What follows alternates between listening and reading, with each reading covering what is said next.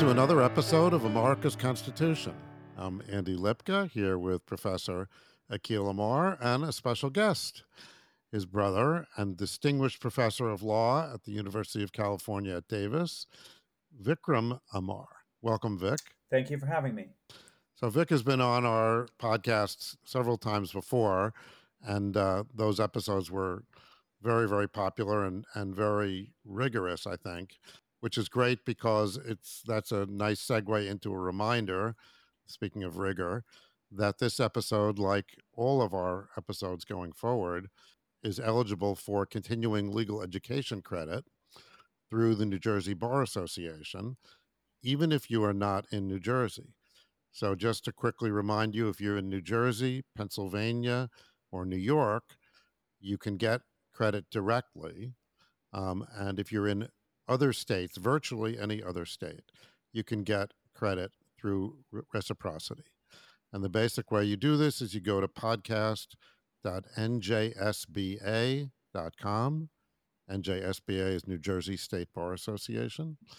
And you fill in the code, which I will read later in the episode. So we'll be coming back to this later. And thanks again to the New Jersey State Bar Association for arranging this. And actually, Akhil, you and I will be appearing at the New Jersey State Bar Association. Right after the, um, a day after, two days after the oral argument in the Moore case, the tax case that we began to talk about in our last episode, and we're going to be talking about today, focusing on the brief that, the amicus brief that Vic and I filed. He's actually officer of the court, the lawyer of record for our mutual brief. And since you also, and so we're going to go, Andy, you and I and some of our pals down to see the oral argument. And then shortly thereafter, we're going to do this event with our friends at the New Jersey Bar Association. But you also talked about how going forward, we get C L E credit. Going forward, I just want to remind everyone, we were beginning now our second one hundred fifty. Okay, we I think I think this is yes. one fifty-one. Okay, so we fin so yes, we finished our first one hundred fifty, and now we're starting our second one hundred fifty. Yeah, and we're so uh, so excited about this brief uh, in the Moore versus United States case that we didn't even bother to talk about it last week when we had our, our anniversary. So I want to get to the brief, but let me just tell our audience a little bit more about Vic, because it's been a couple of years since he was on, or a year anyway, and uh, so some of them may not uh, have been listeners at the time. So, you know, and also some of you may be confused because when we talked about Vic before, he was the the dean of the uh, law school at the University of Illinois, uh, Urbana, um, and now he is distinguished professor of law in two thousand twenty-three at U C Davis, where he returned this year. And you know, distinguished is not being used in the same sense as uh, John Kerry used it um, when he was at Yale and he returned to his father to uh, show him his report card. And uh, his father said, "What's this D?" And he says, the D, D stands for distinguished. Or dandy. So, so before he was um, at the University of, of Illinois, he was a professor and senior associate dean at King Hall. Uh, for seven years before that at the Berkeley School of Law, Hastings College of Law, U C L A School of Law. And so he's had, you know, distinguished positions all over the place. And, and King uh, Hall is Martin Luther King, M L King, and that's actually U C Davis um, Law School. So Vic's uh, work is all over the place. He's, uh, you know, he's he's had a, uh, a column for a long time on justia dot com. And actually, many of those columns uh, were written over. There was a period of time when uh, Akhil and Vic wrote columns together, the so-called brothers-in-law. Um, and we have um, all those columns really up on the akhil amar dot com website, so you can you can find them there. And uh, I'm going. He has a very very lengthy uh, resume, which I'm going to put up on our website so that we can hear from him. So welcome again, Vic. Thanks again for having me. So in writing the brief, um, Vic, why why did you take an interest in this case in particular? Uh, well, I think this was a case, unlike the first brief that Akhil and I uh, wrote and filed with the Supreme Court, uh, coincidentally also with the name of Moore. That was Moore versus Harper. That was the very important so-called independent state legislature case where the court uh, ruled the way we hoped they would. This ca- case, Moore versus United States, involving the meaning of the direct tax and income taxes. This case really implicated a good chapter that Akhil had written in his book, uh, The Words That Made Us. And there was a case that Akhil featured um, that I think you talked about in your last podcast, Hylton versus United States, that really illustrated why the tax at issue in Moore versus United States was unobjectionable, but that none of the other parties seemed to be talking about. So it was a classic example of a really important originalist perspective, because Hylton was from the seventeen nineties, and, and uh, a lot of people would say Hylton was the most important case the Supreme Court decided of any kind before Marbury versus Madison. It was the, the most important, really early case, and it illustrates kind of an originalist understanding of the tax powers of the federal government and the uh, in the original Constitution, and yet no one was really focused on this. So um, Akhil, when he noticed that the court had granted cert on this case, thought this was something that we might be able to add some distinctive value um, for the justices and their clerks. And if I could just uh, jump in, Vic and I, as you mentioned, a long time ago, um, had a column together.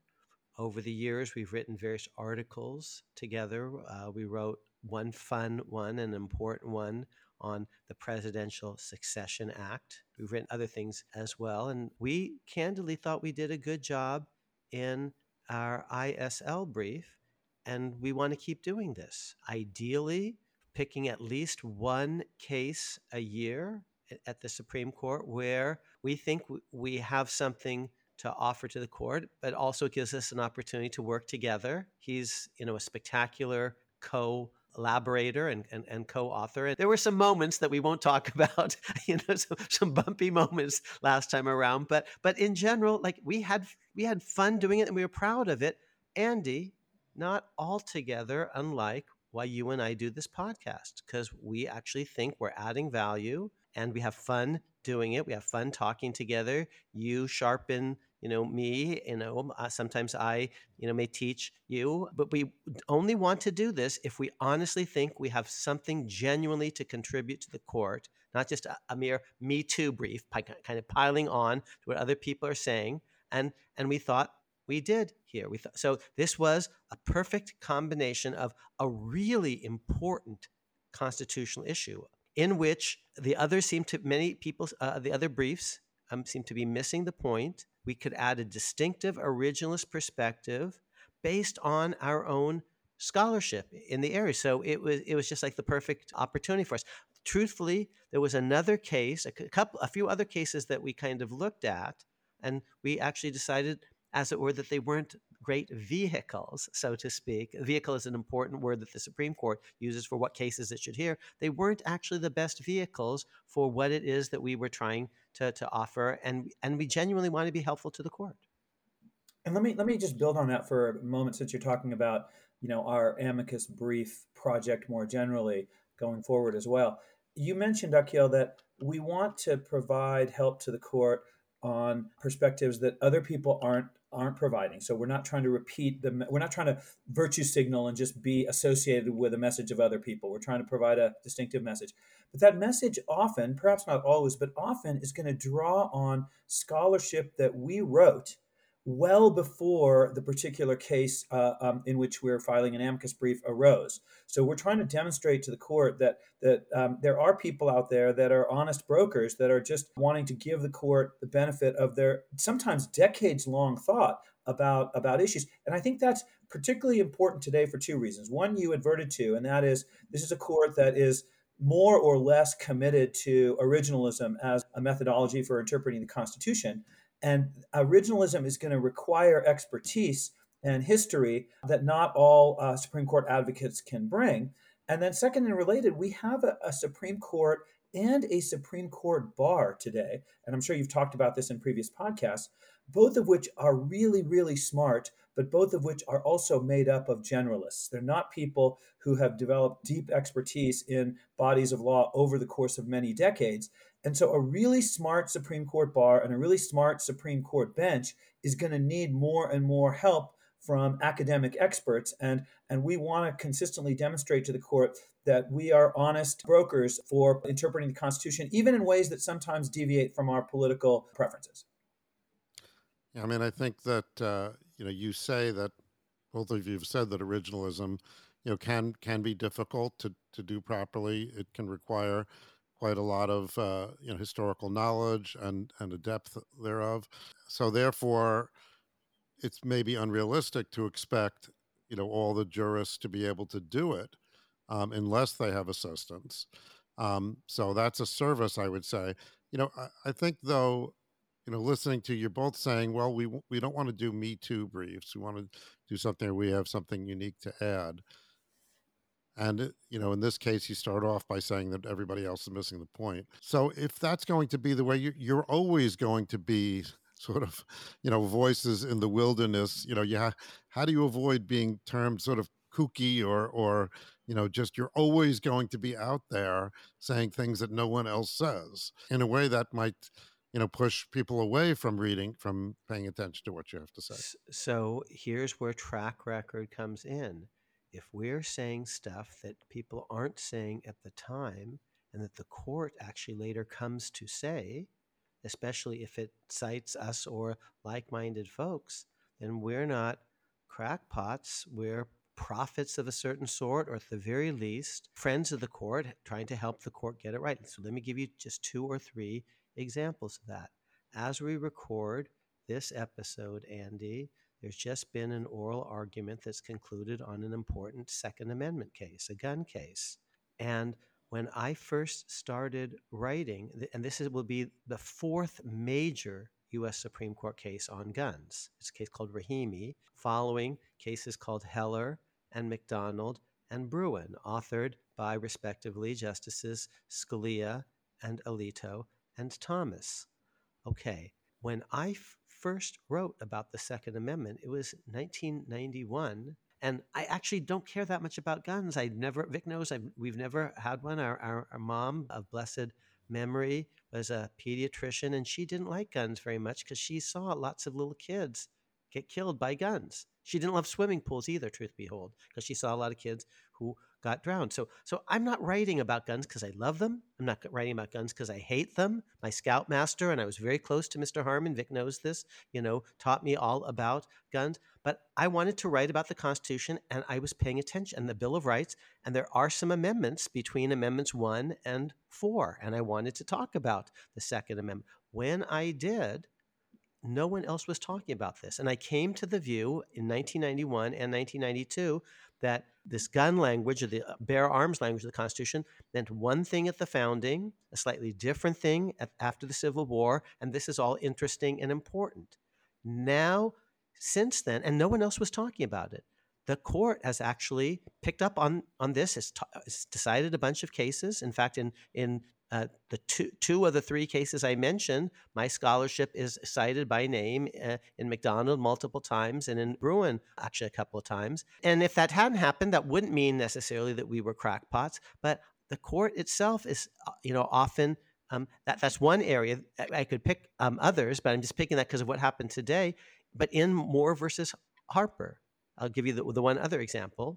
I That's a good one because it includes Vic. And well, it includes you. So I hated Bush versus Gore, the concurrence, but all of it, the day it was decided, wrote an op-ed in the L A Times to that effect.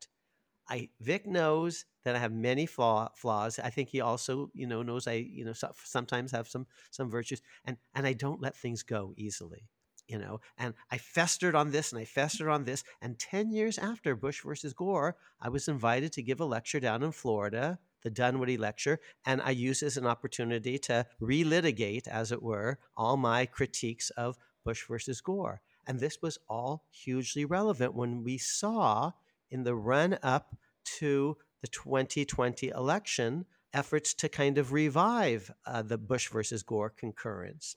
And Vic, at that point, said, we should write something about this. I said, Vic, you know, I, I said my piece. I said it back, you know, when Bush versus Gore was decided in two thousand. You know, I said it in two thousand nine, two thousand ten. I'm done with it. You know, if people are interested, fine. He says, no, this is important. They're paying it, you know.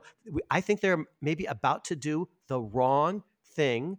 I, Vic, want to write something in Supreme Court review, and I want you to write it with me. We, you know stuff, and I know stuff, and together we know a lot of stuff, and we should do this because it's important and it might be helpful to the court. So we wrote this piece together in Supreme Court review, and we wrote an op-ed based on it, and Andy, you were involved in all of that, and with our friend Neil, and we placed it in the New York Times, and then we ended up writing the brief, and you Um, we're involved with that, Andy, and of course, Vic, and we even got our friend Steve Calabresi to join us. And we think the court basically pretty much followed our approach, moved in our direction, moved very far away from Bush versus Gore. So those are two examples of our doing things as academics, and the court is not saying, shut up, you guys are crackpots, we're not interested in hearing what you have to say.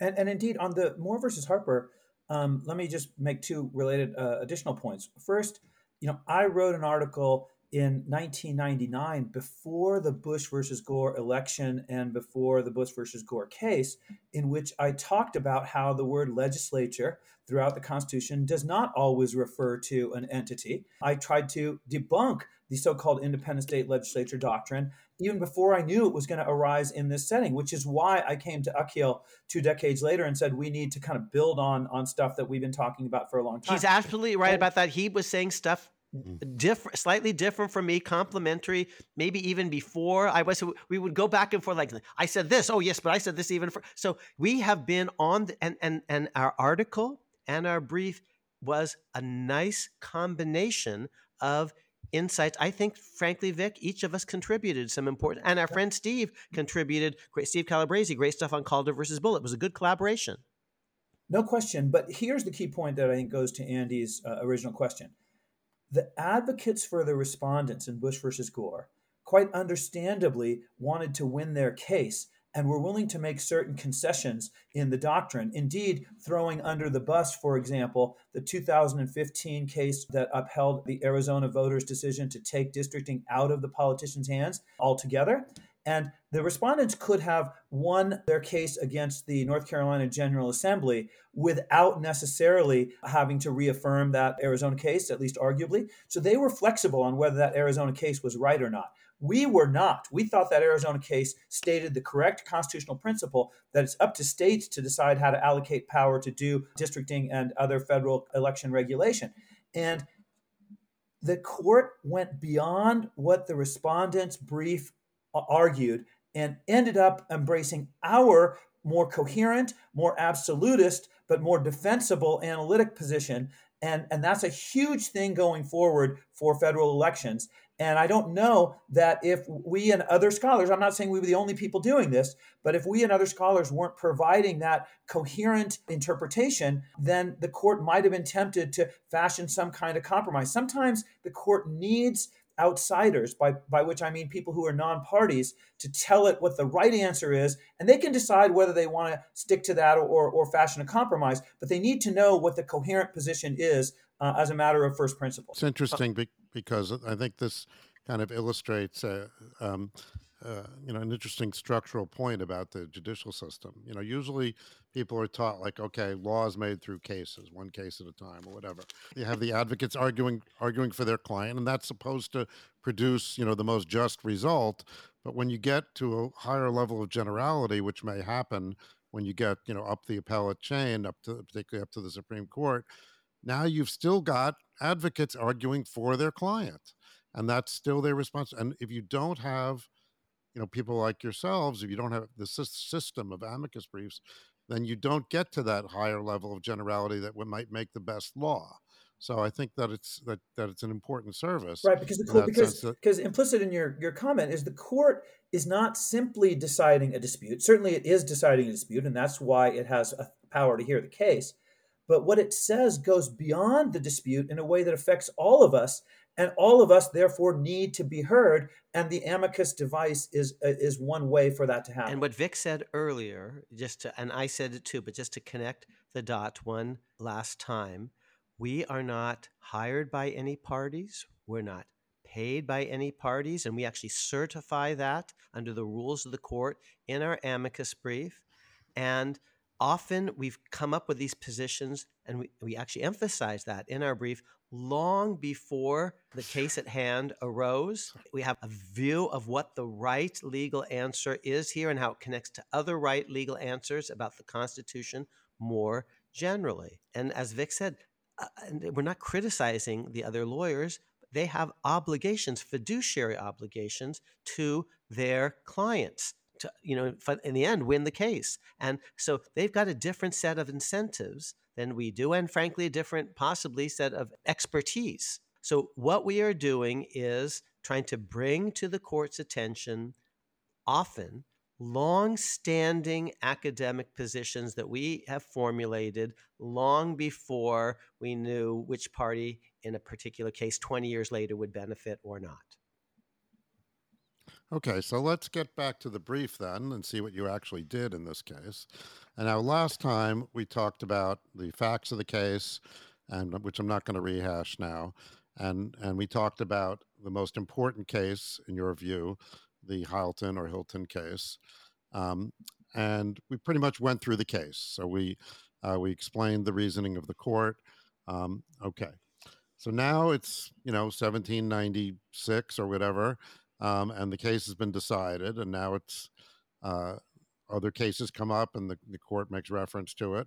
Um, so, but other things have happened between then and now, um, in terms of, of how this case has been regarded, and in terms of how this these constitutional clauses have been regarded, and that's where the brief goes at this point. You basically have this this heading that says more recent case law should be harmonized with Hylton. That's a claim that you make. Um, that that should happen.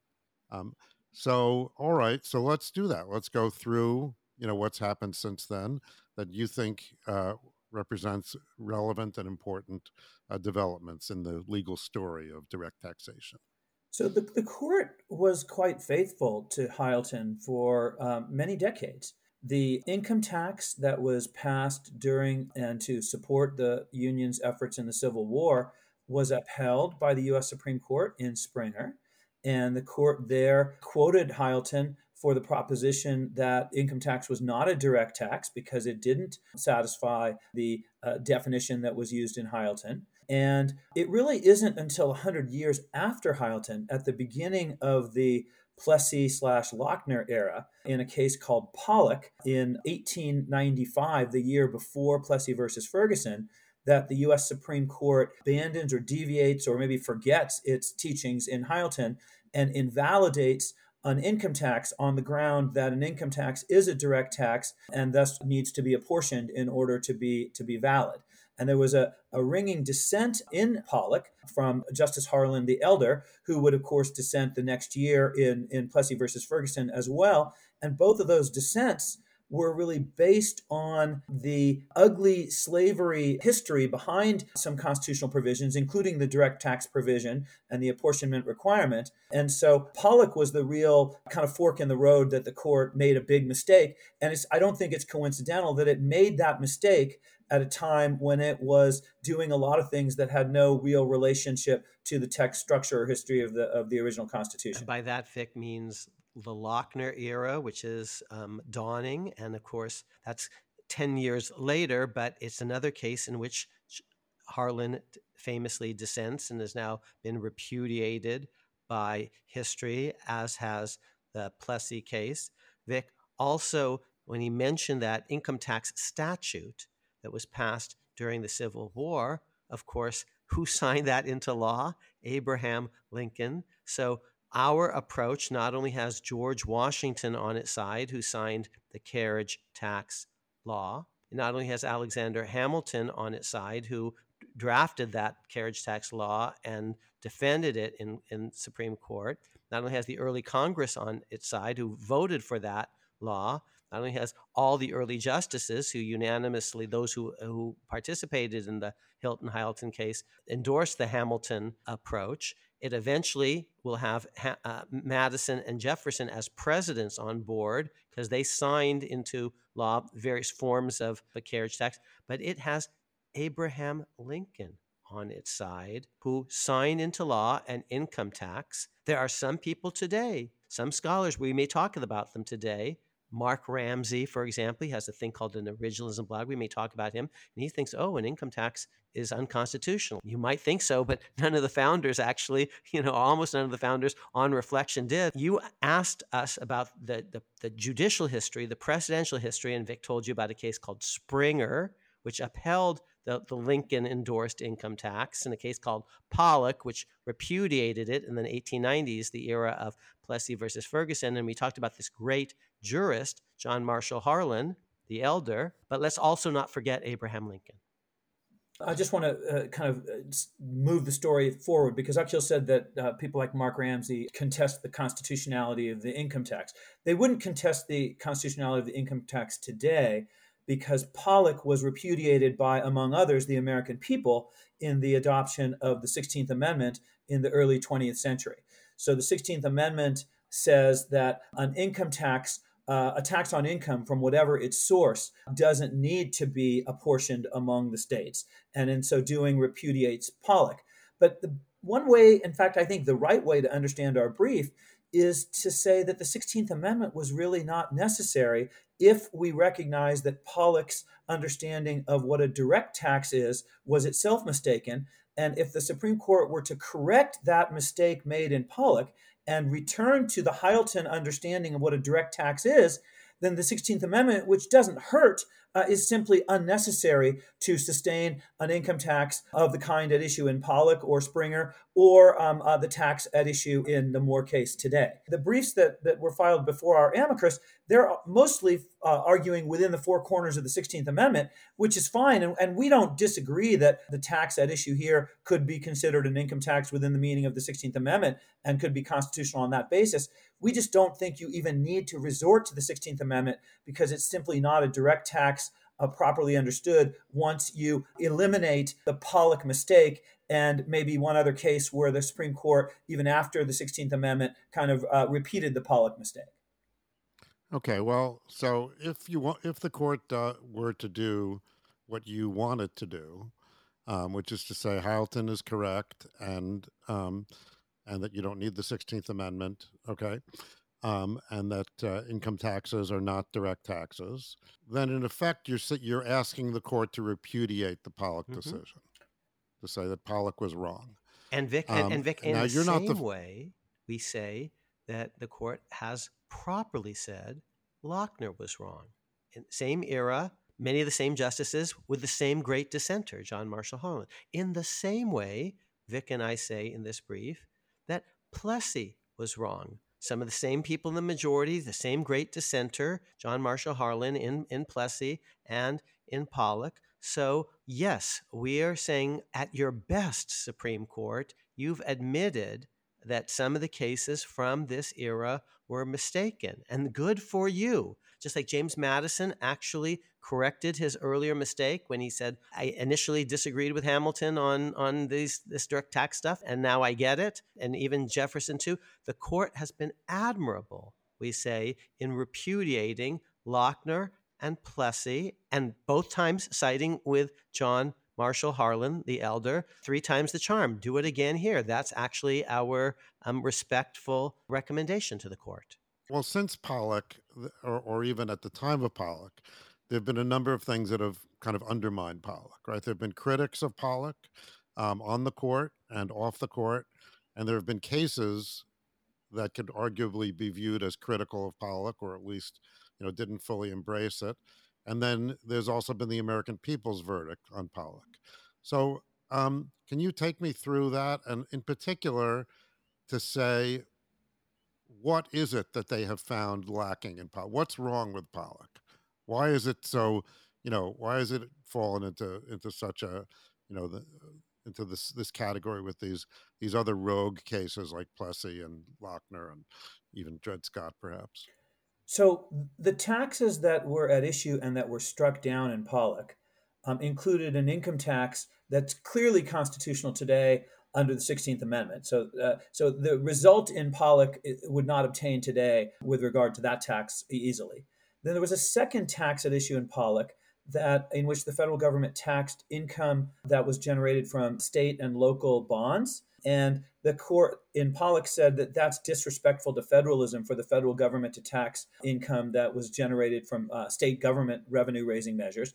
And the U S Supreme Court repudiated that um, in the mid-twentieth century. So there's really nothing left of the, the holding in Pollock. But more generally, Pollock is of a piece with Lochner in the sense that it kind of made up this constitutional principle of what constitutes a direct tax without any definition that's tied to um, text or history or structure. And in that sense, the Supreme Court has, as in the, in the twentieth century, kind of been backing away from this formalistic definition of what constitutes taxable income that has no real tie to uh, to what a direct tax was at the at the founding.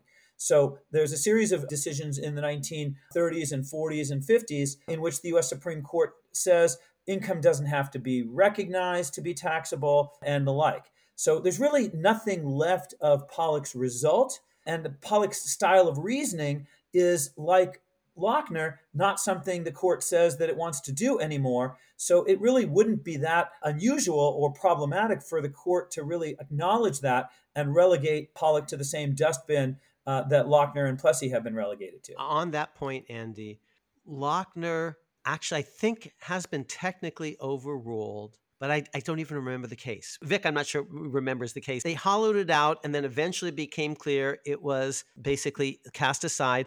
And then they finally started saying, for example, in the Planned Parenthood case, Lochner was totally repudiated. It's on the dustbin of history. Let's take Plessy. The court actually in Brown technically just said, we hold today that in the field of public education, Plessy's doctrine of separate but equal has no place. And they, they hollowed it out. And then eventually they kind of said it, it doesn't apply anywhere, in a case called Loving versus Virginia, thirteen years later, nineteen sixty-seven. So both times they kind of hollowed it out and hollowed it out. And then eventually said, you know what? That was completely repudiated. They said that again in Planned Parenthood versus Casey, that these two cases were uh, Plessy and Lochner were wrong the day they were decided, and, and good riddance. We are arguing that the same thing applies to Pollock. It's been hollowed out, and now's the time to actually say really clearly that, that Harlan was right three times and not just two, and, and for somewhat similar reasons. These, these cases have similar D N A, Pollock, Plessy, and Lochner. Lochner protected fat cats and property too much, and that's the same sin of Pollock, just trying to make it hard to have an, an, a redistributive income tax. And Plessy was racially insensitive. It actually didn't attend to the real history of slavery and racial inequality in America. Truthfully, all of that history is connected to the direct tax, and Harlan says that in Pollock, and the court missed that in Pollock. So Pollock has the same flaws, actually, deep, deep down. You asked how to think about Pollock. It has the same flaws as Lochner and Plessy, the same great dissenter, and the courts in both Lochner and Plessy first hollowed them out and then eventually said, you know what, those were completely wrong. And we're saying they should do the same thing explicitly now for the Pollock case. We, we really should mention one other case to be fair, um, and that is even after the sixteenth Amendment was passed, which repudiated Pollock, the Supreme Court in Eisner versus Macomber um, continued to refer to a tax that was something other than a tax on land or a tax on headcount as a direct tax. So the, the mistake in Pollock survived the sixteenth Amendment in part because of the way the sixteenth Amendment was written. The sixteenth, if the sixteenth Amendment had said the following, it says, because income taxes are neither taxes on land nor taxes on capita, they're not direct taxes that need to be apportioned. That would have been better still. But instead, the sixteenth Amendment simply said uh, tax on income from whatever source is not a, a direct tax that needs to be apportioned. That left the window open for the same Lochner court after the sixteenth Amendment to ignore that popular repudiation and repeat the error of Pollock. But that Eisner versus Macomber case has also been hollowed out by subsequent rulings, and the tax that was issue, at issue in Eisner that was struck down would be upheld today uh, as well. So, so it's it's really Pollock and uh, Macomber that both need to be cast explicitly aside the way they have been in fact. Eisner versus Macomber. So I, I actually you know, would I sometimes Vic said Eisner, yes. Sometimes he said Macomber. It's the same case. It, it's Macomber is the, is because Eisner was the official, and so I should say Macomber. So actually, I'm, I'm not sure I agree with what you just said entirely, because you're saying that the sixteenth Amendment says that the income that income taxes are not direct taxes. That's what you just said. Well, they're not subject and, to apportionment.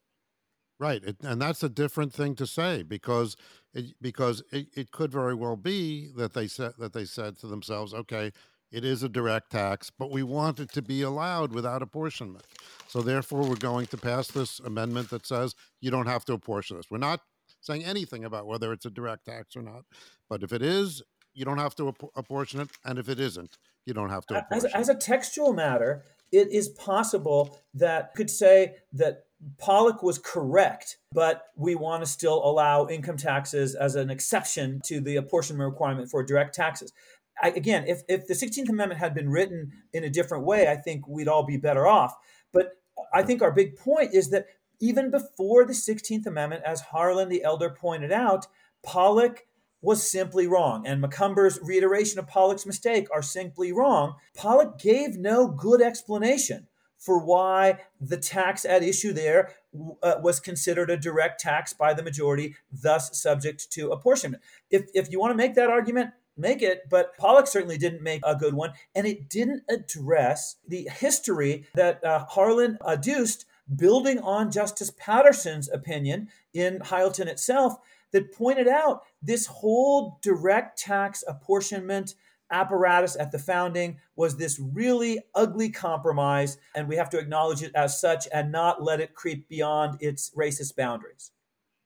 Yeah, you know, I think that um, you know, you have a situation where what the, you know, where the, the originalism provides a certain a certain interpretation of, of what's going on there. And then Hylton, you know, backs up that interpretation. In fact, Justice Paterson, you know, who was at Philadelphia, as Akhil has pointed out, says this is what we said. And, and, and, and, and just, I'm sorry to interrupt you, but, but it's not just Hylton. It's Hylton's yeah. embrace of Hamilton's interpretation, which interpretation was trumpeted in the Federalist Papers that people could see uh, before the adoption of the Constitution. So if the Federalist Papers said something different than Hamilton said in argument, than the justices said in Hylton, uh, you know, I think things would be a lot messier. But they all three align so tightly that, that that's why they make a strong originalist case. And on- right, so my point is, just to finish my, my point here, so, so for one hundred years, you have reaffirmation of this over and over and over again.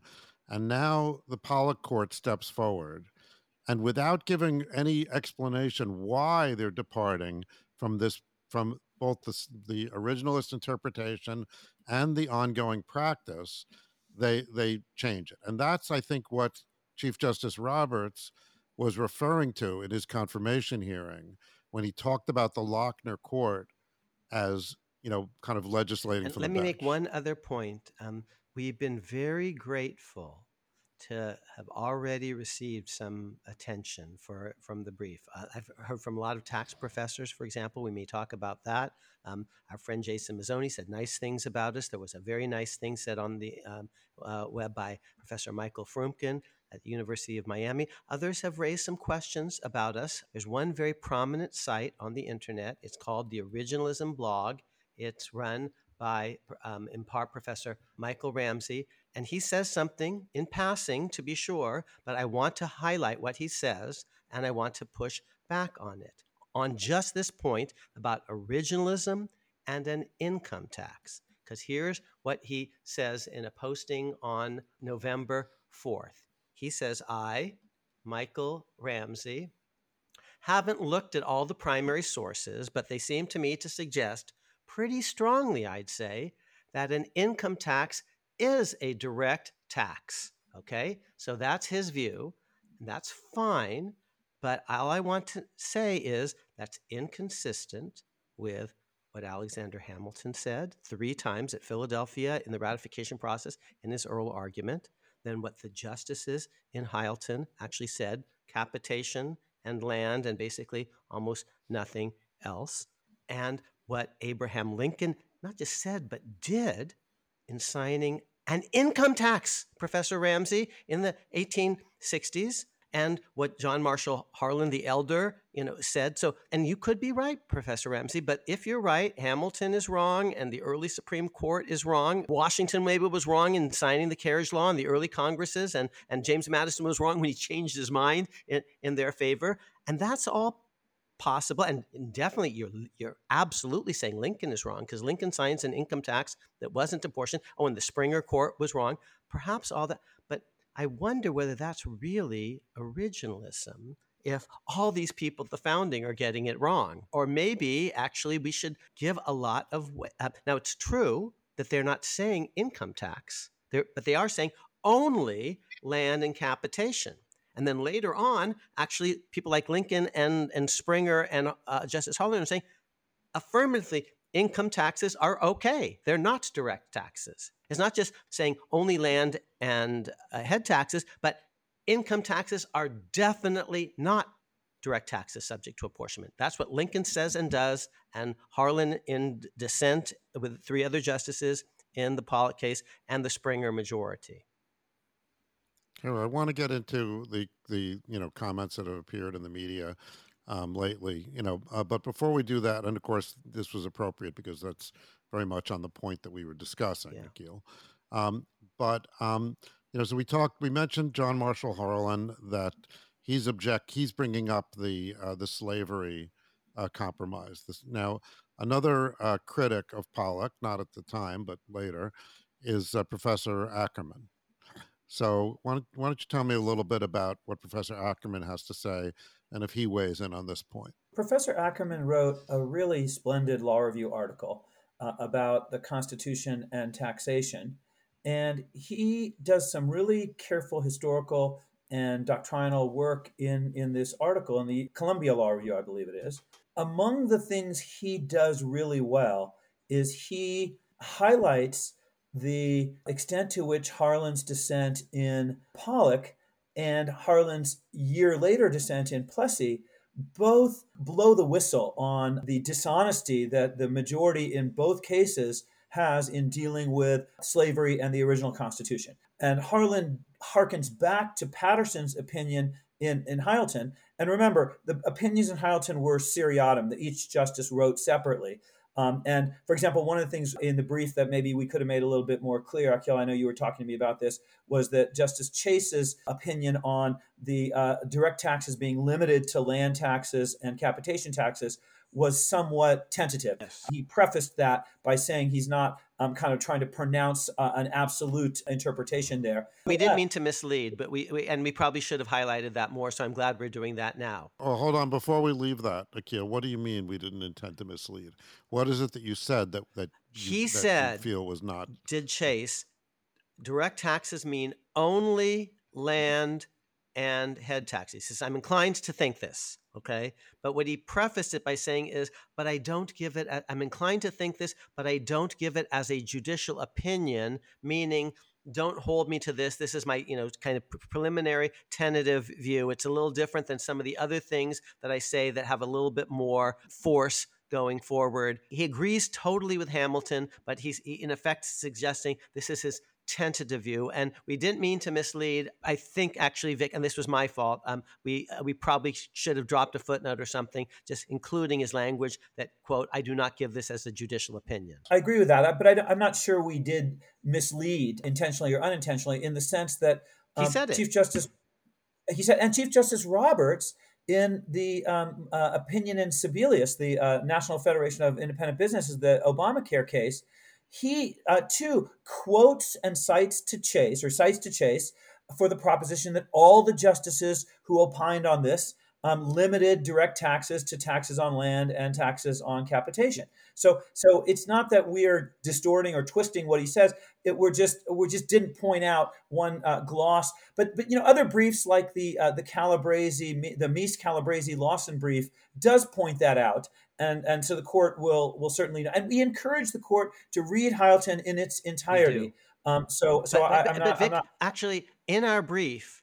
And this was your contribution, and I loved what you did here. We quote Chief Justice Roberts verbatim on Hylton, Hylton, and I don't think we could have said it better ourselves. He does read the case just as we do. It's the most important tax case of this century. Vic, could we actually go back to the brief, if either you have it or I have it or Andy has it, and just read what we actually said, um, quoting the Chief Justice in the Sebelius case? And in fact, you actually lead off this section too, you know, that about most recent, uh, more recent case law should be harmonized with Hylton, uh, with this. You say, in its most important modern tax case, uh, the Sebelius case, this court properly recognized Hylton's significance and nicely summarized its core holding and key reasoning.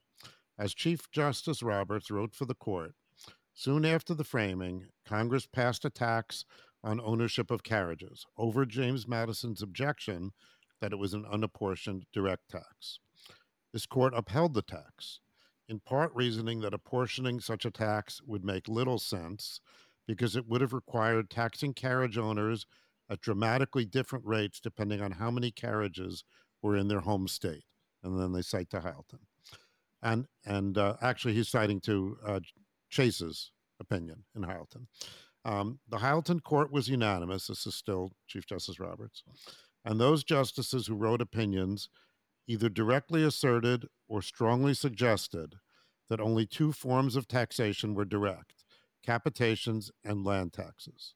And he cites now to uh, Justice Paterson and Justice Iredell's opinion.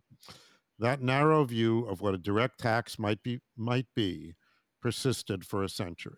Yeah. So he reads, and then he goes on and he right. starts talking about eighteen eighty right. and Springer and right. And he, and, and so he, and then he goes he, to Pollock. And, and he reads these opinions the same way we do. I too wish we had included it, in part because, and this goes back to what we talked about earlier, we really want the court to understand that we're trying to be as straight shooters as we possibly can about all these right. things. Right. And and we're doing this now. I mean, people, the, the clerks, I hope, are going to be listening to the podcast. One could... And just, just to be clear here, you didn't, you're not saying, like mea culpa, we said something no. that was wrong. No, it's just, it would have been, or, or it would have been something a little bit more complete and precise. And I want to be totally complete and precise. Vic knows I'm a total well, stickler. Let's, let's read... Okay, well, just to be clear, because uh, I, let's say what you do say. Mm-hmm. It's the text of when we quote Chase's opinion. You say Hylton, and then you say in Chase's mm-hmm. opinion, Chase concluded by backing Hamilton's view that direct taxes contemplated by the Constitution are only two, to wit, a capitation and a tax on land. And that's a direct quote. And I that's said it. He backed him, but I, I I should have, you know, dropped a footnote and said, to be sure, he um, said that Preface. he prefaced this with the following language, just something like that. And right. and by the way, uh, just to be clear, the uh, Meese Calabresi Lawson brief, which we may talk about more later, does uh, kind of mention that as part of an argument that all of the discussion, uh, direct taxes being limited to uh, Uh, land taxes and capitation taxes, it was all just dicta. At least in, in Chase's instance, there is this preface, this uh, this preface language that you could say, well, we should not take it at face value. But that's not true of the other opinions that went on to define direct the way we say. And I just honestly couldn't quite understand what that, that amicus brief meant when it said that was dicta. That was not dicta. That was an explanation for why why the United States won and Hylton lost. Uh, dicta is... Uh, is musings that that have nothing to do with the result in this case. Um, but if you're going to start calling uh, explanation dicta, then then I think all is lost. Yeah, it's actually um, now we're in, introducing our lay audience and even the C L E folks to this important distinction between a ratio decidendi, the reason for the decision, and obiter dicta, which is just extraneous commentary. Um, And it can't be that any language that a litigant uh, doesn't like, you know, can just be called dicta, okay? If it's actually the the basic logic and rationale, the reasoning, the explanation of the result. Okay, so we were talking about Professor Ackerman's article and, and you know, linking uh, the the Pollock decision to the dirty slavery compromise. So it's your it's your opinion then, or at least your theory, that if a constitutional provision is implicated uh, in slavery, that that some, that it should be read less expansively. Well, Paterson correct? and Harlan both do say just that, and and and we we quote them for saying just as saying just that. Um, actually, and, and Andy, can we read it. the can we read the quotes, please? Here's a quote from Justice Paterson. Justice William Paterson, this is on page fifteen of the brief, who had been Hamilton's fellow delegate at Philadelphia, likewise argued for a narrow reading of the direct tax category. The provision was made, bracket, by the Philadelphia drafters, end bracket, in favor of the southern states that possessed a large number of slaves, unquote, and thus should not be broadly applied in other contexts. So that's your mm-hmm. commentary. Now back to Paterson. The rule of apportionment is radically wrong. It cannot be supported by any solid reasoning. Why should slaves, who are a species of property, be represented more than any other property? The rule, therefore, not to ought not to be extended by construction. So Paterson's argument at the time was, um, you shouldn't extend this beyond its slavery foundations. I would argue that once you have the thirteenth Amendment and Reconstruction, which kind of makes this uh, this odious uh, uh, compromise beside the point anyway, that's yet another reason for not wanting to construe this provision broadly. Enter Justice Harlan, post-thirteenth Amendment, who says almost just that in language that Professor Ackerman highlights and that we echo. So let's now read what Justice Harlan has to say about all this after the thirteenth Amendment. So this is in the dissent uh, in, Pollock. In, uh, in Pollock, yes. The, Pollock's major- the Pollock majority's ruling, wrote Harlan, was a, quote, disaster to the country, ellipsis. It so interprets constitutional provisions originally designed to protect the slave property against oppressive taxation as to give privileges and immunities never contemplated by the founders of the government. So he's That's highlighting the dirty roots of all of this, as was Paterson, and both are saying, don't read it more broadly than you have to. Here are now at least three reasons. Don't read it more broadly because truthfully, it's not that principled a provision. It's part of a big stinky slavery compromise. And don't read it too broadly because it's going to actually undermine the ability of the federal government to do its core function, which is to raise revenue. Relatedly, don't read it very broadly because direct taxes shouldn't be applied to things that aren't easily capable of census treatment and sensible apportionment. I think on the second thing that you said there, um, it's really important because the the slavery provision, you know, the, the capitation provision, is unique in a sense that, you know, as you're saying, the Constitution is trying to make it easier to tax, or at least possible to mm-hmm. tax, um, for the reasons that you said. It's important for self, you know, self-defense. You need an army. Um, for an army, you need a tax, et cetera. Goes back to the preamble. Um, right. It's contrary to that principle to make it hard to right. impose a tax. Okay. And so if you have a choice between the general purpose of the taxation power or the taxation clauses, which is to enable taxation, or the one exception, which is to make it hard to tax so that we can enable slavery, which of those two are you going to choose? And yet another way of putting it is the whole purpose of the Constitution is geostrategic union and national defense, okay? So you absolutely need broad tax power, but you also must have Kentucky. You know, you can't lose the South. We will have accommodations, you know, for the purpose of protecting slave property, but nothing more. We don't, you know, because once that purpose is solved, that the, the South has been, you know, properly accommodated in this one concern, don't read it more broadly than that, because you have to do that. The deal is, and the South maybe doesn't come in unless it's got this special accommodation, this special guarantee. But beyond that, why would you do it? Because the whole point is a defensible geostrategic union in which you can have an army and pay for the army and, and have uh, tax, taxes that are easy to uh, raise and, uh, and administer. All right, we gritted our teeth, we held our noses, and we did it because we had to do it. But there would. But why would we ever want to do that again? Why would we want in, to ever in, in, in, you know, any other in any other context? Again? You know, where it's not necessary right. to to keep the union together to accommodate this special form of property that's just very important to the Southern states, and without whose protection, you know, they're not going to join the union. Just to, and I think in the same way, you wouldn't want to read the, the so-called three-fifths clause kind of broadly, even if people were making arguments about how it could apply to other other things, because it was just a necessary sop to get the deal done.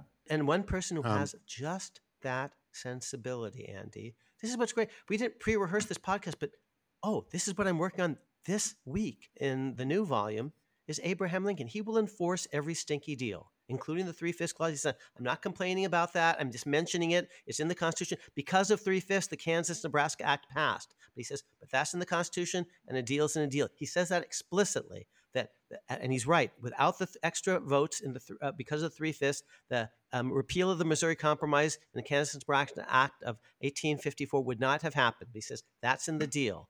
He also says, I hate slavery, but the Fugitive Slave Clause is in the Constitution, and I will enforce that too.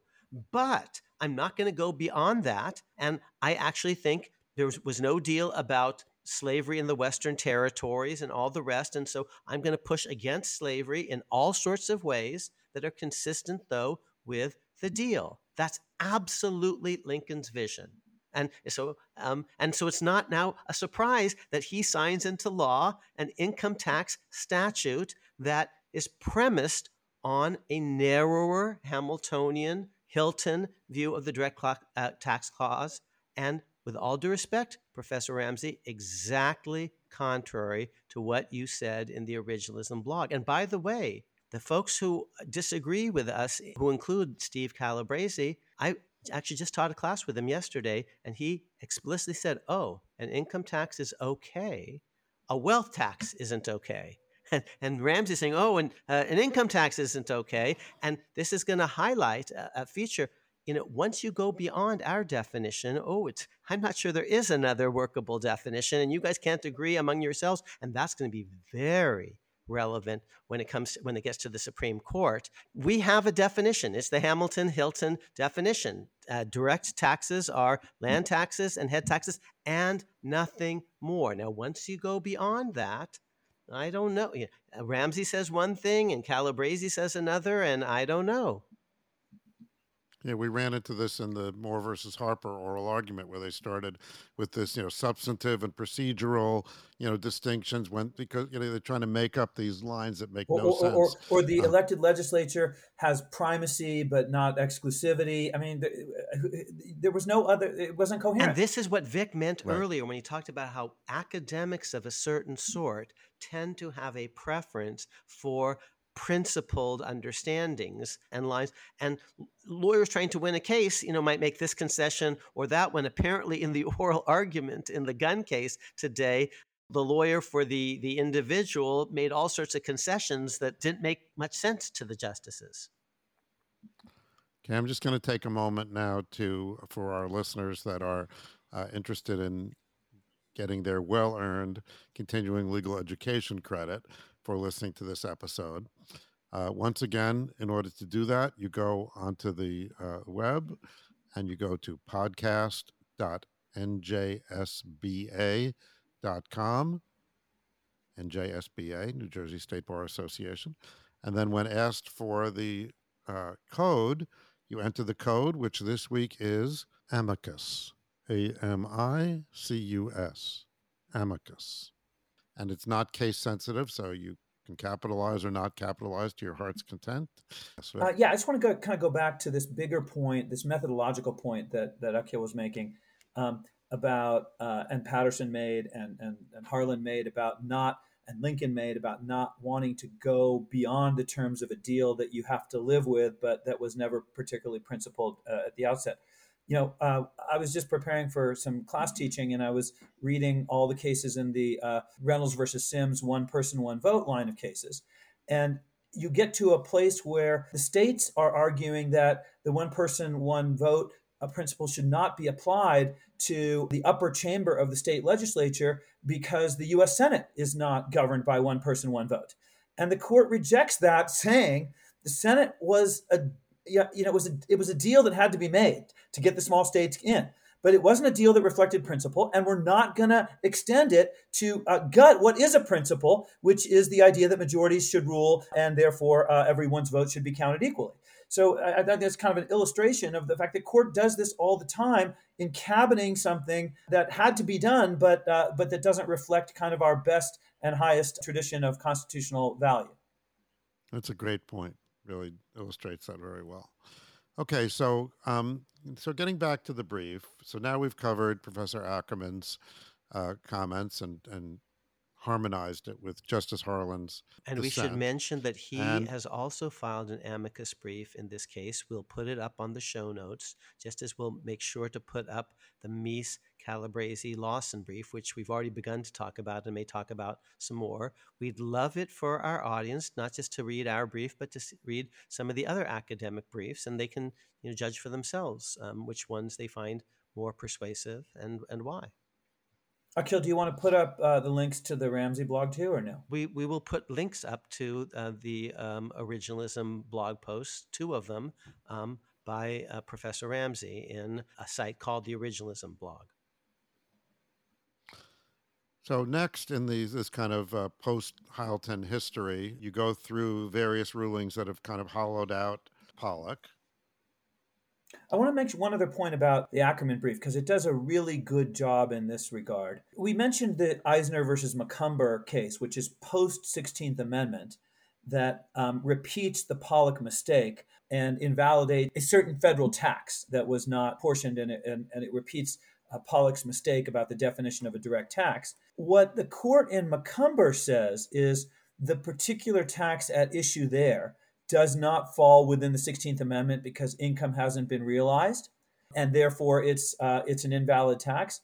But Ackerman, in his article, is very effective at pointing out that whether or not the tax at issue in Macomber was authorized by the sixteenth Amendment, that doesn't answer the real question, is uh, namely whether it's a direct tax under the original Constitution and whether it's just a repetition of Pollock's mistake. So he he does that uh, for anyone who wants to look at his article. Uh, he does that very, very nicely. And I think, Vic, you first said his brief, but especially I think the article, and indeed the article, some, the article not the brief. Some of the um, post Pollock cases, post Eisner versus Macomber cases that have hollowed out Eisner versus Macomber. We mentioned them in our brief. They're also, I think, very well discussed in the Ackerman article, and I think Vic wrote that main that main section, but very much in reliance on Professor Ackerman's excellent work in this Columbia Law Review article from around, if memory serves, nineteen ninety-nine. Right. So then you, you kind of conclude this section by saying, okay, it's been hollowed out and discredited, but the court hasn't expressly disavowed it, and it should.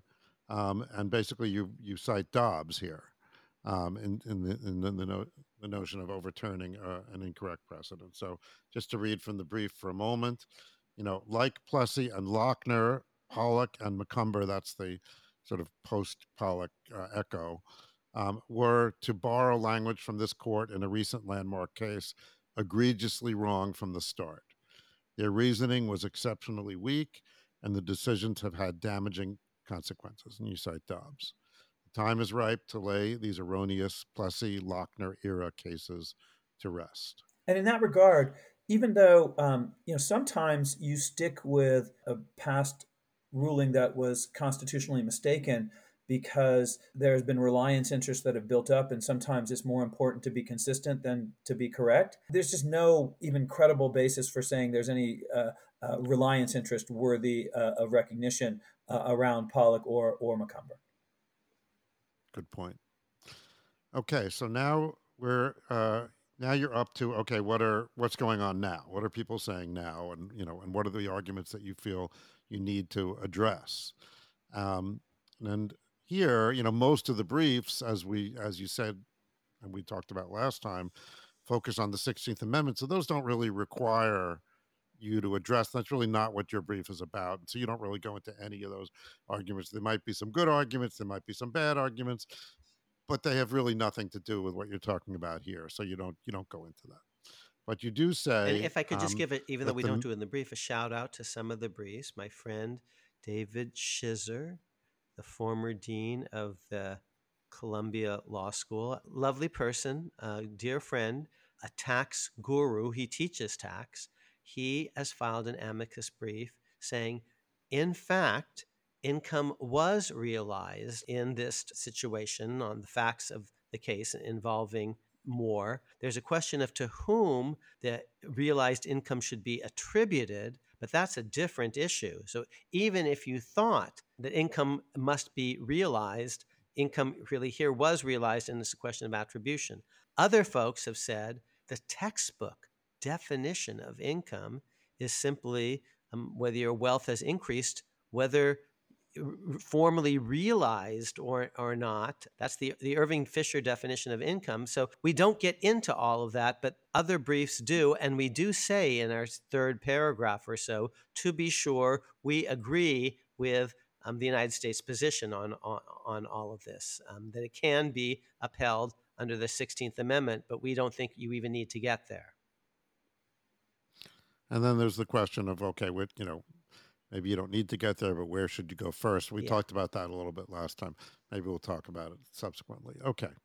But now, so now, though, you do feel it necessary to uh, take on the Meese, Calabresi, Lawson brief, and presumably that's because they're trying to discuss the relevance of Hylton. They're originalists. They're very, very uh, credible and respectable people, and we respect their position. We think it's wrong, and we need to explain to the court, if we're advocating originalism, why the main originalist amicus brief that takes a different position is, in our view, mistaken. Although we do okay. we do appreciate that, unlike the other briefs, Um, they um, feel uh, the need to deal with Hylton because they understand that an originalist can't just uh, ignore. Yes, it. they see they understand that that's the key case, and they and, it, and they know it's a problem oh. for them, and so they end up saying stuff like, "Oh, the court didn't have jurisdiction. Oh, it was all dicta." We respectfully disagree with that. They make an argument that the facts of Hylton were stipulated to so that the taxpayer and the government could actually reach the Supreme Court. We've talked, Andy, before about three oh three case. So in effect, Hylton says, oh, I, I want to buy a lot of carriages, like one hundred seventy-six or something like that, in order to meet a jurisdictional dollar minimum. And the court and the, the government says, okay, we agree that you want, you know, that um, that's the, that's the tax liability at issue. They agree to that, perhaps in just in order to facilitate the Supreme Court's being able to hear the case quickly. Without that, it would have had to go maybe into state court. It would have taken a little bit longer. It could have gotten to the Supreme Court, but by a more circuitous route. But the taxpayer wanted to fight this fight, and the government wanted to fight this fight because they wanted actually a Supreme Court ruling legitimating, validating, upholding this tax. And the Meese, Calabresi, Lawson brief says because the case was contrived in this way that we should not take what the court said seriously. We should just disregard it. And we say there are all, all sorts of stipulations in all sorts of cases, including the three oh three case recently, all sorts of situations where the court arguably doesn't even have jurisdiction, and yet what the court says might be really relevant. In Marbury versus Madison, the court at the end of the day holds it doesn't have jurisdiction, but that doesn't mean that everything else in the opinion is somehow not important and not important to originalists. So what we do say is even if it were the case that the stipulations were designed in order to facilitate a quick, speedy Supreme Court disposition, first, the court held it had jurisdiction, okay? But in any event, aren't you interested as originalists in what the justices actually said? That they, even, in fact, if they stretched things in order to opine, that's relevant too. They understood just how important the taxing power is. But suppose actually they hadn't said an opinion. And remember, Chase just said, oh, but I don't, this isn't necessarily my judicial opinion. Fine, but isn't it relevant to you that Chase is agreeing with, in, in our phrase, backing Hamilton, that Paterson is agreeing with, backing Hamilton, that they all have the Hamilton understanding of this key provision and not just Paterson? and not just Chase, but also Iredell, Wilson. Wilson and Paterson were at the Philadelphia Convention. Iredell played a very important role in the ratification of the Constitution. These are leading framers. So even if it weren't in a judicial opinion, we say, even if it were just a newspaper op-ed that they all signed, or four different seriatim newspaper op-eds, or three, or, or whatever, if you're an originalist, you just don't throw out evidence willy-nilly that actually, who cares what George Washington thought? Who cares what Alexander Hamilton thought or said in the Federalist thirty-six? Um, who cares what he said at the oral argument? Because it was a trumped-up case. You know, who cares what the justices originally said, or what the first, or the, the second Congress, third Congress, an early Congress, seventeen ninety-four, overwhelmingly said? Who cares that Madison changed his mind on all this, or Jefferson?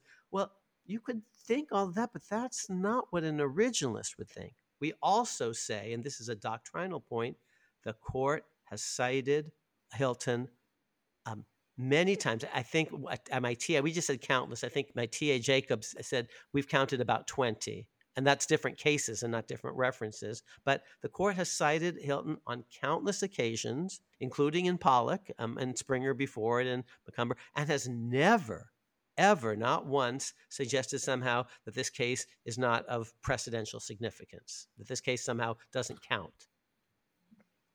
Yeah, I mean, and, and you say, well, you know, even if they just said it in an article, like you said, but they didn't yeah. just say it in an article. They said they said it in, the, in an in opinion court, in which they held you know, they so, did have jurisdiction, that they accepted the stipulations. And I have to say, they would have, the case would have gotten to the Supreme Court most likely Correct. anyway. I, it just would have taken longer. So, you know, so why disregard yeah. it? Uh, I, I, it does, you know, just doesn't make any sense to me. And Akhil, let me, can I can I ask a question about this? This is just a, a legitimate question. As far as you know, was there any um, outcry of criticism after um, Hylton came down? Do we know if anybody? I mean, again, after Pollock, both sides kind of wanted this fight, so they would have had to be despotic. They're the ones who pled one hundred seventy-six carriages of, uh, as to which taxes are are owed. If I'm being candid, my suspicion is all of this, including several other things that Professor Ramsey says, uh, truthfully, in the Originalism blog, is based on a, an eight-page discussion in a great book by a great scholar, someone I hold in the highest regard, the late, great David Currie, former Henry Friendly clerk. The book is called The Constitution in the Supreme Court, The First Hundred Years, seventeen eighty-nine to eighteen eighty-eight. And David Currie goes through all the important early Supreme Court cases and has a little discussion of each one. And chapter two begins with a discussion of Hylton. And David Currie taught jurisdiction, and he was a jurisdictional stickler, and he notices, you know, that this is, a, you know, a weird stipulation. In fact, he, I think he says something like, they didn't even do the stipulation right from a technical point of view because the statute says you need more than X, and one hundred seventy-six actually only gets you to X. They should have pled one hundred seventy-seven. So that's the kind of, you know, f- fun um, mind and intellect David Currie offered. But I think, frankly, that both Ramsey and Calabresi, Loss, and Meese are are in part building on Currie and not on anyone who at the time said anything like this. And Currie's analysis, with all due respect, I read what he wrote probably eight times before I wrote the relevant discussion in The Words That Made Us. And I think he kind of misses the point, um, misses the boat, doesn't really talk about the slavery angle in a big way, somehow says that functional, sensible constitutional argumentation is somehow unprincipled, which it's not. It's just good structural arguments. But I think both the Calabresi, Meese, Lawson brief and the Ramsey blog posts are responding more to eight pages of Currie than to anything in the original historical materials. And here's one final way of saying that. No one paid any attention to Hylton in most scholarship. No one who took constitutional law, one, got taught the Hylton case. I surely wasn't. I don't teach the case.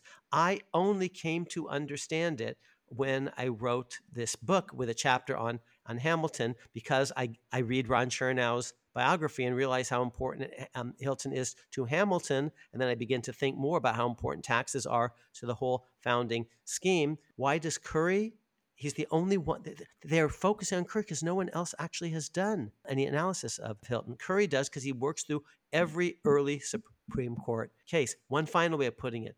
People who know tax tend not to be con law experts. People who are con law experts tend not to be tax gurus. So there's not very much out there on Hylton, but there is Currie. Well, what's your point there, Akhil? Before, just to clarify this Vic, for a second. What's your point there that that the fact that no one teaches it means that it's not controversial, that it's self-evident? No, my, my, my, my point... Because it is, because you do say in the in the brief, you say, over the centuries, this court right. has cited Hylton right. in countless my, my, cases. My, my, my, and then you go my, on to say, and has never suggested that the case is somehow right. non-precedental. My, my, my so point is, court, I believe that Ramsey is building on Currie, and he says so explicitly. He's getting it from Currie. I think that's also where Calabresi, Meese, Lawson are getting this idea that it was a trumped-up lawsuit, a contrived lawsuit. And the reason I can have a certain amount of confidence about that, where my friend Steve Calabresi is coming from, is there's nothing else out there in the literature, and this is front and center in Currie's eight pages, because Currie was a Fed jur guy who was very interested in the jurisdictional wrinkles of the case. But but I think I thought, Andy, you were asking Akhil, you know, what's the relevance of the fact that that Hylton isn't taught or Hylton isn't taught right. in, in first year con law classes? I mean, I think the relevance of that is, you know, it goes back to your question about whether coming in with this unique perspective makes us look unusual. You know, if if if Hylton is so central, why has no one really heard about it? Why why has no one thought about it as as a, a hugely important constitutional interpretation case? And the answer, I think Akhil says, is because tax people and con law people are are not really um, uh, often that aligned. I want to just go back to David Currie's work for one minute. From what you've described him and read to me, it doesn't seem particularly originalist in important ways, even though he's plumbing the original um, early founding materials.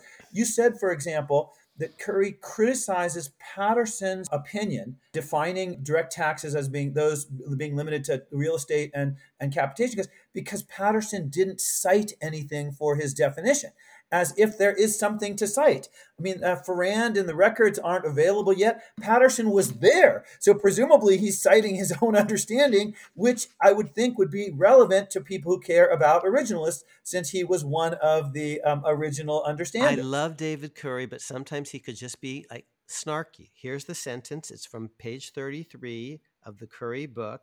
And he says, Paterson referred to, quote, theory and practice without expanding, expounding the one or illustrating the other. And he added without citation that a provision, that the provision had been inserted during the convention to allay Southern fears regarding taxes on land and slaves. Okay.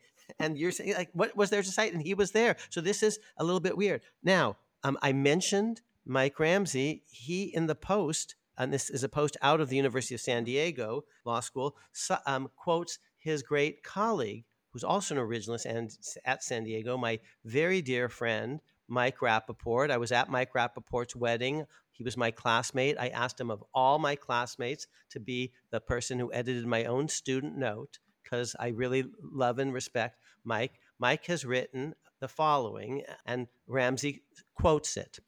Mike Rappaport adds, and this is from Rappaport. Some years ago, I, Mike Rappaport, had the opportunity to review and write about Hylton in this article. He links to an article.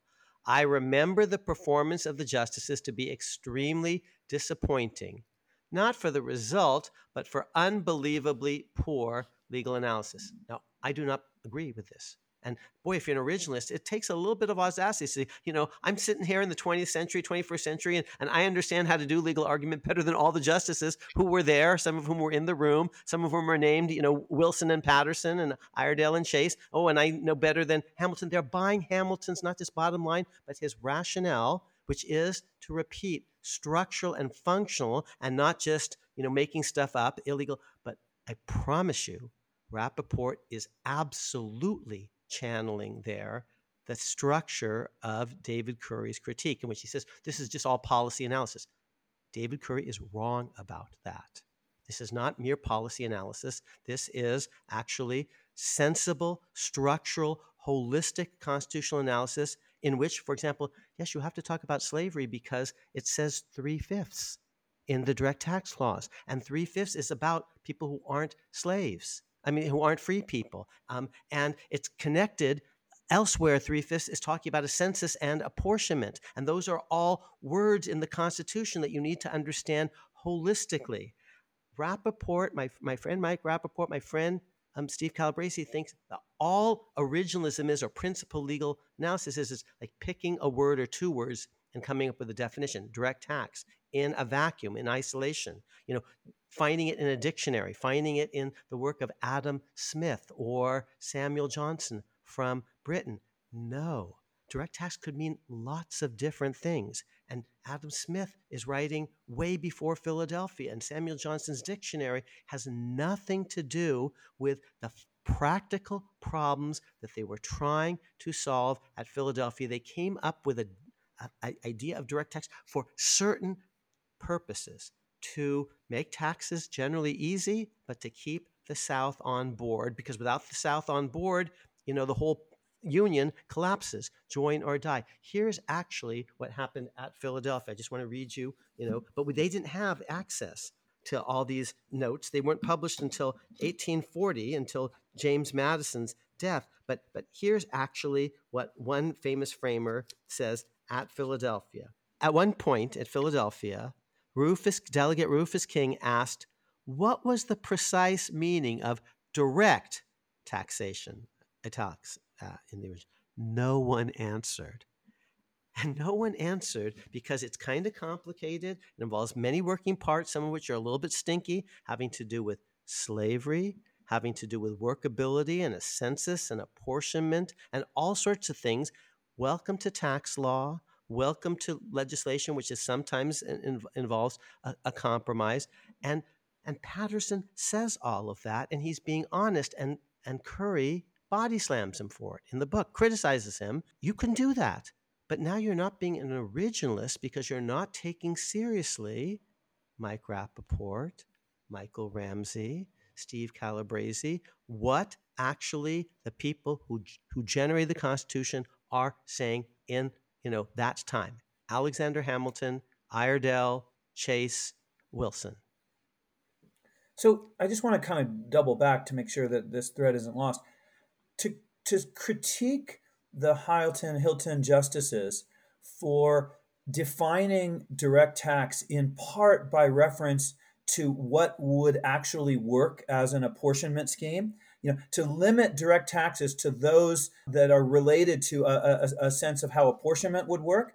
That's not result orientation. That's not getting to a, a result that you want. It's it's reading the direct tax concept and the apportionment concept, which were yoked um, uh, together, and uh, and asking, well, we have to inter or, or saying we have to interpret one with an eye toward what the other means, uh, and with a larger acceptance of the premise that the Constitution permits the federal government to raise revenues for all of these grand purposes.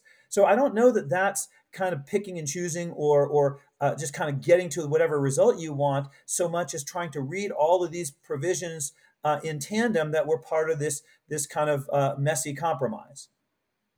So Akhil uh, and, and, and, and Vic, but especially Akhil, has been using the word structural and functional a lot. And, uh, you know, I think you just kind of explained, uh, Akhil, in your, in your missive there about um, Uh, structural. You talked about, you know, that apportionment appears elsewhere in three-fifths and so forth, and these are structural uh, aspects of the Constitution which are They're all relevant. Interconnected. They're all part of a system. Yes. And David Currie was a great man, but I'm not sure he actually understood the tax system that they were trying to create.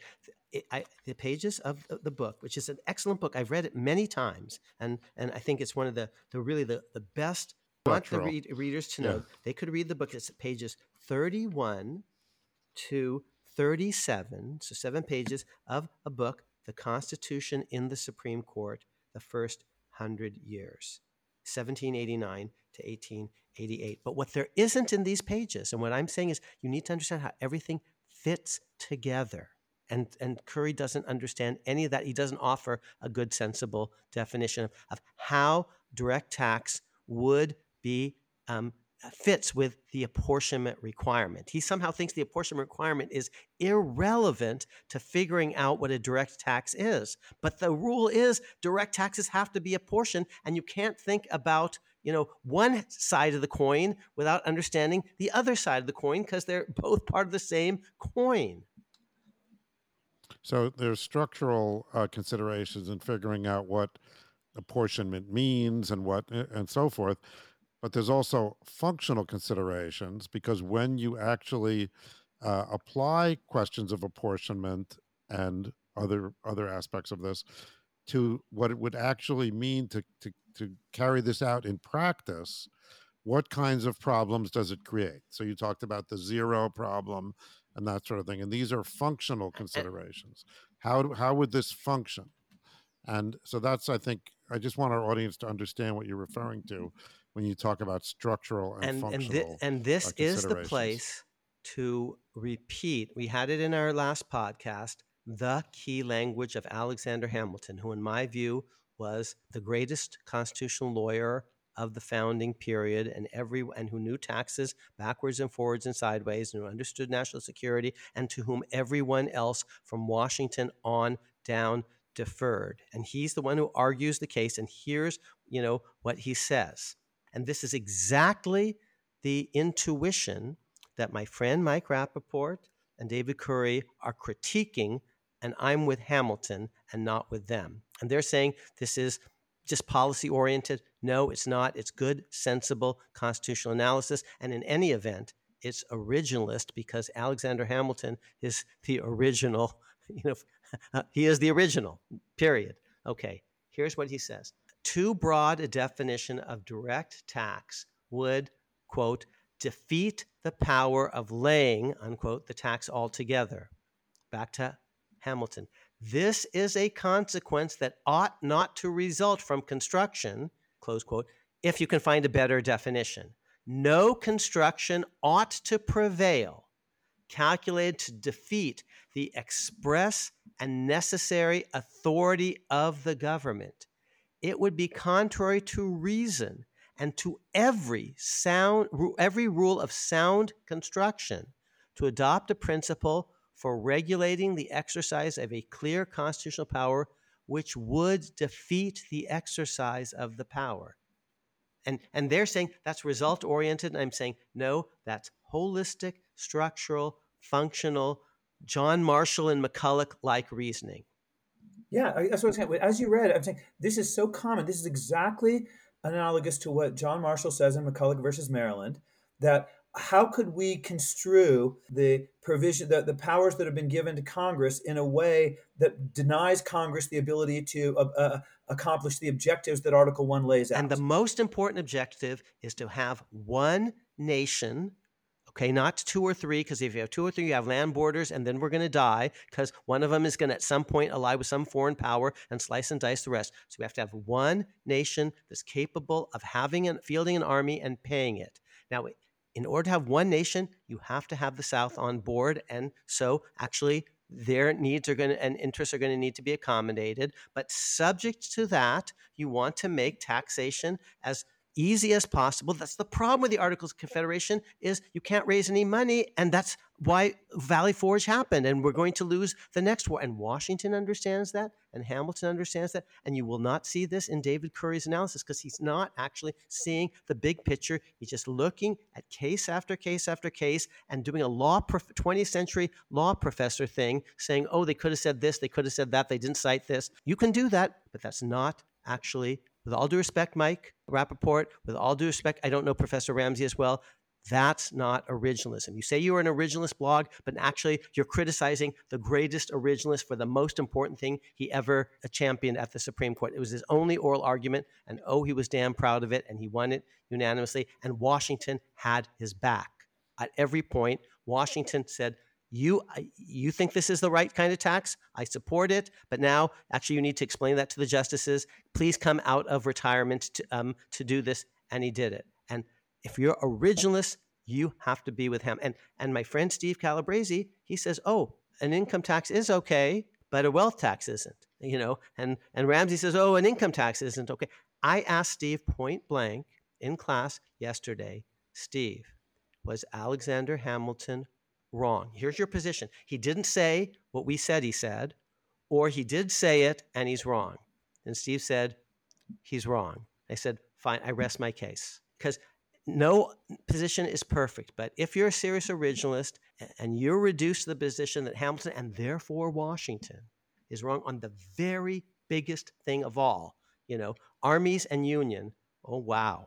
So, so okay, let me ask, what is Steve's definition of direct? If it if it doesn't include an income tax, but it does include the tax uh, uh, wrongly, to his mind, upheld in... in I'm going to invite him to come on the podcast. Um, and I'm going to invite, we should invite Professor Ramsey, if he's so inclined. We should invite anyone who has a, a, a better definition to to offer it. You know, say, I'm better than Alexander Hamilton, and here's my definition. Because honestly, he said it, and I didn't understand it. And several students pushed back on him in class saying, well, that doesn't make sense because of this and this, and if that, then, and so on. So, but we'll invite him to come on. But you, neither you nor I, when we read his amicus brief, really found a tight, coherent alternative definition. Back to the Mies Calabresi uh, Lawson brief. So they have, so there's two more things that you take them on for. One is you say that, um, that, that they suggest that the carriage tax Uh, taxed use rather than ownership or possession. So first of all, why do you disagree with with that assertion? And second of all, why does it matter? Well, I think we disagree with that assertion because the way the carriage tax upheld in Hylton-Hylton was written, it taxed anybody who kept or owned a carriage for the purpose of private use. Uh, but it didn't tax the actual use. You could own it and never use it, and you'd still be subject to the tax. You could use it a lot, and you wouldn't pay any more tax than someone who used it a little. Okay, and why does this matter? Well, it matters in part. I mean, I'm not sure it does matter, but to, to the other side, it seems to that their definition of what uh, what might be a, a direct tax might turn on some of these nuances. It's hard to it's hard to explain why it would or wouldn't matter unless I have a competing definition of a direct tax to to kind of evaluate, which they haven't really offered. But but if that's part of what they think is important in defining a direct tax, they're just wrong uh, in in the way they structure this. I mean, I, I guess the idea would be, you know, again, a lot of the opponents in, in uh, of the federal government and Moore are looking down the road and not wanting to allow the federal government to tax wealth. And wealth is more about ownership than activity.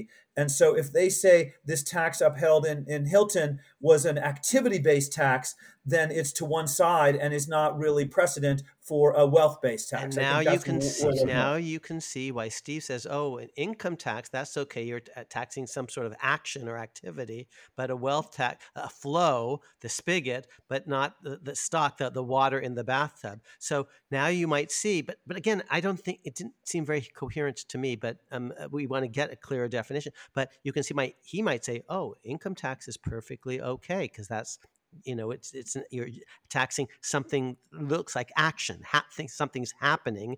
Income is coming in. Income, okay? Whereas wealth is just stasis. Nothing is happening. So that's why he might think income taxes are different from wealth taxes. But I don't know what Professor Ramsey thinks because he says, oh, income taxes well, and, are unconstitutional and, be, be, and before point, the sixteenth Amendment. But on that important point, I want to go back to National Federation of Independent Businesses, Sebelius, the Obamacare case, because you'll remember the court there, or at least five justices, said that the mandate for ownership of health coverage uh, couldn't be regulated under the Commerce Clause because it involved inactivity, not activity. And yet Roberts upholds this as a non-direct tax, even though it doesn't involve doing anything. Brilliant. It involves... Brilliant. Simply not doing anything. Brilliant. So Roberts has already sided with us on the activity and inactivity. That's what I'm trying to, and indeed, indeed, I think the, the tax upheld in Sebelius was of sort a wealth tax. It's basically you're withholding your money rather than spending it on healthcare, and you can be punished or not punished, but you can be taxed for holding for hoarding your money instead of spending it on this Very particular interesting. Thing. But but you're being taxed for a certain kind of inactivity, and it didn't need to be apportioned. So they've already decided that in our favor. Um, great point, Vic. Okay, and then the last point. I'll just read what it's uh, this uh, this part that you because it makes a number of points. You so said the M C L brief suggests M C L is the Mies Calabresi Lawson brief.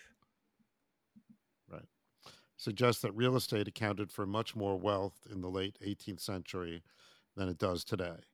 The brief goes on to argue that today's taxes on financial instruments, which the brief views as the twenty-first century equivalent of large real estate holdings, should be immune from federal taxation absent apportionment.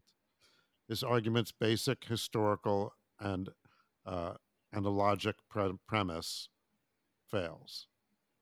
Real estate taxes at the founding were subject to apportionment, which would make them difficult to levy, not because real estate represented great wealth, but because real estate often represented subsistence assets. In a world where a middling landowner who inherited a family home and some acreage could not easily sell or borrow on this land to pay real estate taxes and thus save the homestead, national real estate taxes threatened not to soak the rich, but to drown the cash poor.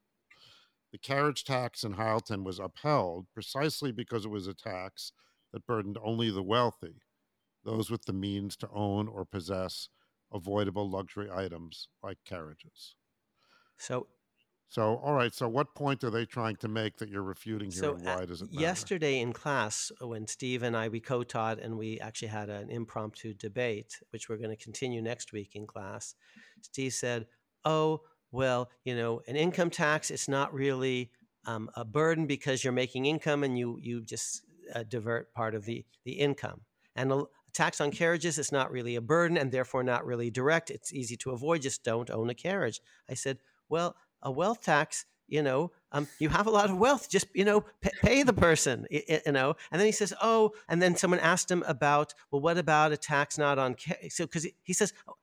He admitted, he said the, the carriage tax was a luxury tax. And I said, Steve, you know, you know, having a lot of wealth, that's a luxury tax too, you know, functionally.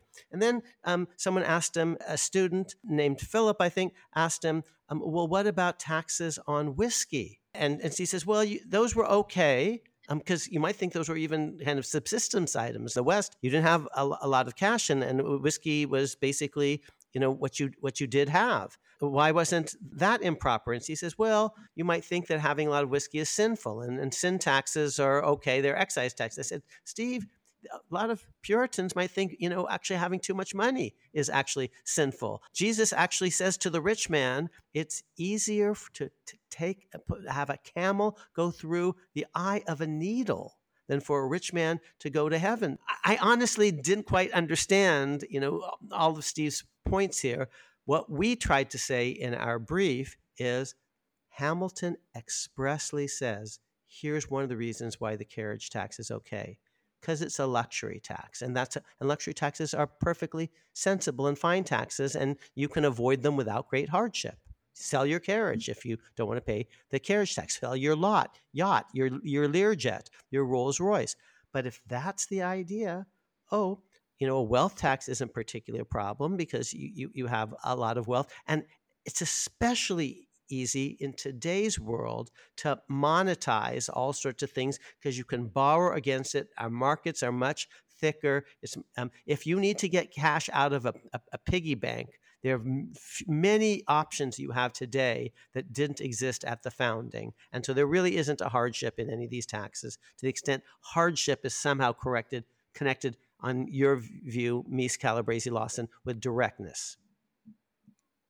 And, and it is even connected on our view of a sort. I mean, if we're trying to explain why real estate is treated distinctly, it's because of this hardship. Right. Uh, and angle. So if anything, though, if times have changed, if anything, we should shrink the real estate wrinkle because actually real estate, uh, rather than expand it to, because why shouldn't we, why should we not expand the direct tax category? Because of what Paterson says. It's actually a bad principle. It was necessary to accommodate slavery, but not. Um, we shouldn't go beyond that. And Hamilton says that too. He says it's actually not the proper principle. Don't read it more broadly than you have to. So if anything, you, you can say, if we're actually taking the founding concept and sh- applying it in a totally different world, instead of expanding real estate, or real estate is a metaphor for all wealth, no, we should contract it because actually real estate then was very illiquid and created hardships, but today it's very liquid and doesn't create hardships. And, and Hamilton's point that the carriage tax uh, was a luxury tax, and, and that feature was really important. It wasn't just Hamilton. At least one of the justices wrote about how they could live without a carriage, and, and therefore this really wasn't a, a tax that imposed hardship. Iredell was so s- struck by that part of Hamilton's oral argument that in a letter to his wife, he said, this was the most moving and affecting and persuasive part of the argument, when Hamilton himself said, you know, I used to have a carriage, I gave it up, and it wasn't a hardship. My life is, is just fine without it. Okay, so there's notion of that uh, direct taxes should apply to things that are, uh, that you, you say that you can't avoid, um, taxes you can't avoid, um, like a tax on you. You can't, like, get rid of your head, you know, or something. And in, in at the founding, it's hard to get rid of the land without without um, without completely becoming impoverished. Because you there there are no amortized mortgages. There's um, no, there's not a lot of hard currency. It's just a it's a cash poor world. It's a very different world. Okay, so now you're you know this brief is an, an argument. Of course, it says it's an argument. So there's also going to be an oral argument. So let's say that uh, you're the advocate, and now you've got thirty seconds left in your in your time before the court. What's the last thing you want the justices to hear? Alexander Hamilton. My name is Alexander Hamilton. Um, and there are a million things I haven't done, but just you wait. Listen to Hamilton and Washington. The Constitution is about them. If you're originalists, that's what you do. Also listen to Madison and Jefferson. They got it wrong, but then to their credit, they actually admitted they got it wrong. And and, and that's what you should do in regards to Pollock and Macomber. Oh, and by the way, don't forget Abe Lincoln and the first Justice Harlan. Vic, anything to add to that? Well, just because I know this this court cares a lot uh, about its own past cases as well as originalism, uh, I would just uh, encourage them to do what we said in the brief, and that is they should all go back and read the Hylton opinions themselves. As Akhil and you mentioned earlier, I doubt that that most of the clerks um, for all the chambers uh, encountered Hylton in their con law or maybe even in their tax law classes. So its its importance may not be, even though the Supreme Court cited it, even though Roberts mentioned it in, in Sebelius, the N F I B case, it's still not something that is common knowledge the way it should be. So people should look at it for themselves. Read that on the one hand, read Pollock and Macomber on the other hand, and tell me which one seems more authoritative. Uh, one point on that, because Andy, we're hoping, candidly, that after oral argument, if Justice Breyer um, happens to be in town, we'd like to pay a courtesy call to him. I clerked for him. Vic clerked on the Supreme Court. I didn't. For, he clerked for Justice Blackmun. But when I clerked for then Judge Breyer, and he always had read the briefs with great care, um, he often at oral argument asked the lawyer a question. He says, if I go back to my chambers and read one, if, you know, read one case with special care, which is the case that you want me to read especially carefully? And he'd ask that of each side, okay? Because because I only have a limited amount of time. I've already read the briefs. I've already thought about a lot. But you tell me, I will I will reread, you know, your best case. You know, tell me what it is. And then he would ask the other side that. So, yes, please read Hylton. You know, it just uh, reminds me of when we were at the Moore versus Harper argument. And, and I think it may have been Justice Barrett that asked uh, – The, the attorney for uh, Moore, you know, what's your best case?